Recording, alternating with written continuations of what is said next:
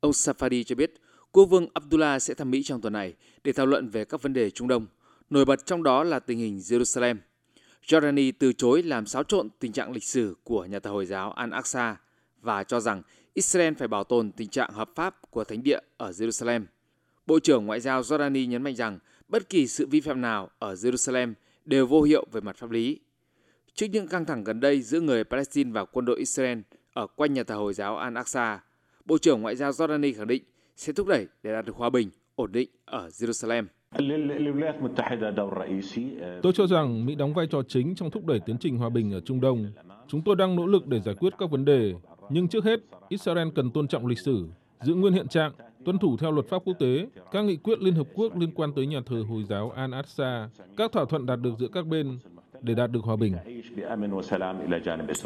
Căng thẳng giữa người Israel và người Palestine đã leo thang trong những tuần qua và các cuộc đụng độ liên tục xảy ra.